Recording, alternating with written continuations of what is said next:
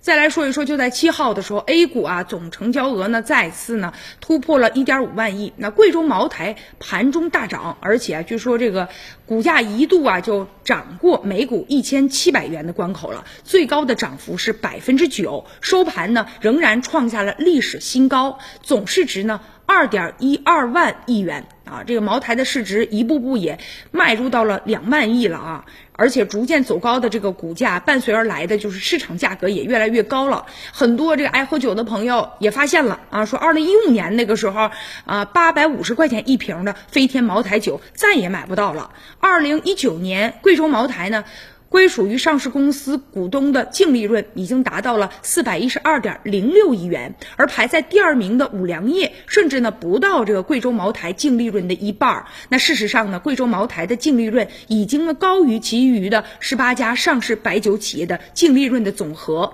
现在呢，贵州茅台股价暴涨的同时啊，贵州茅台前高管被查的消息呢也被爆了出来。就在七月七号，相关部门呢在官网发布了两则审查调查的信息。涉及的人员分别呢是贵州茅台原副总经理张佳琪，以及呢茅台学院的党委委员、副院长李明灿。据说呢，这个张家齐是二零一一年的三月到二零二零年的二月期间呢，担任上市公司贵州茅台呢副总经理的职务，而李明灿呢，则是于一九九四年起呢，一直呢在茅台工作。二零二零年的三月至今，李明灿呢，则担任呢茅台学院党委委员以及呢副院长。那事实上啊，这个贵州茅台近几年已经有多位的高管落马。那经过统计显示啊，自从二零一八年的五月，茅台呢反腐风暴开始。是，那茅台呢？高管啊，现在被查的已经有呢十人之多，而且有学者认为了，这个作为酒中的奢侈品吧，这茅台呢属于稀缺的资源，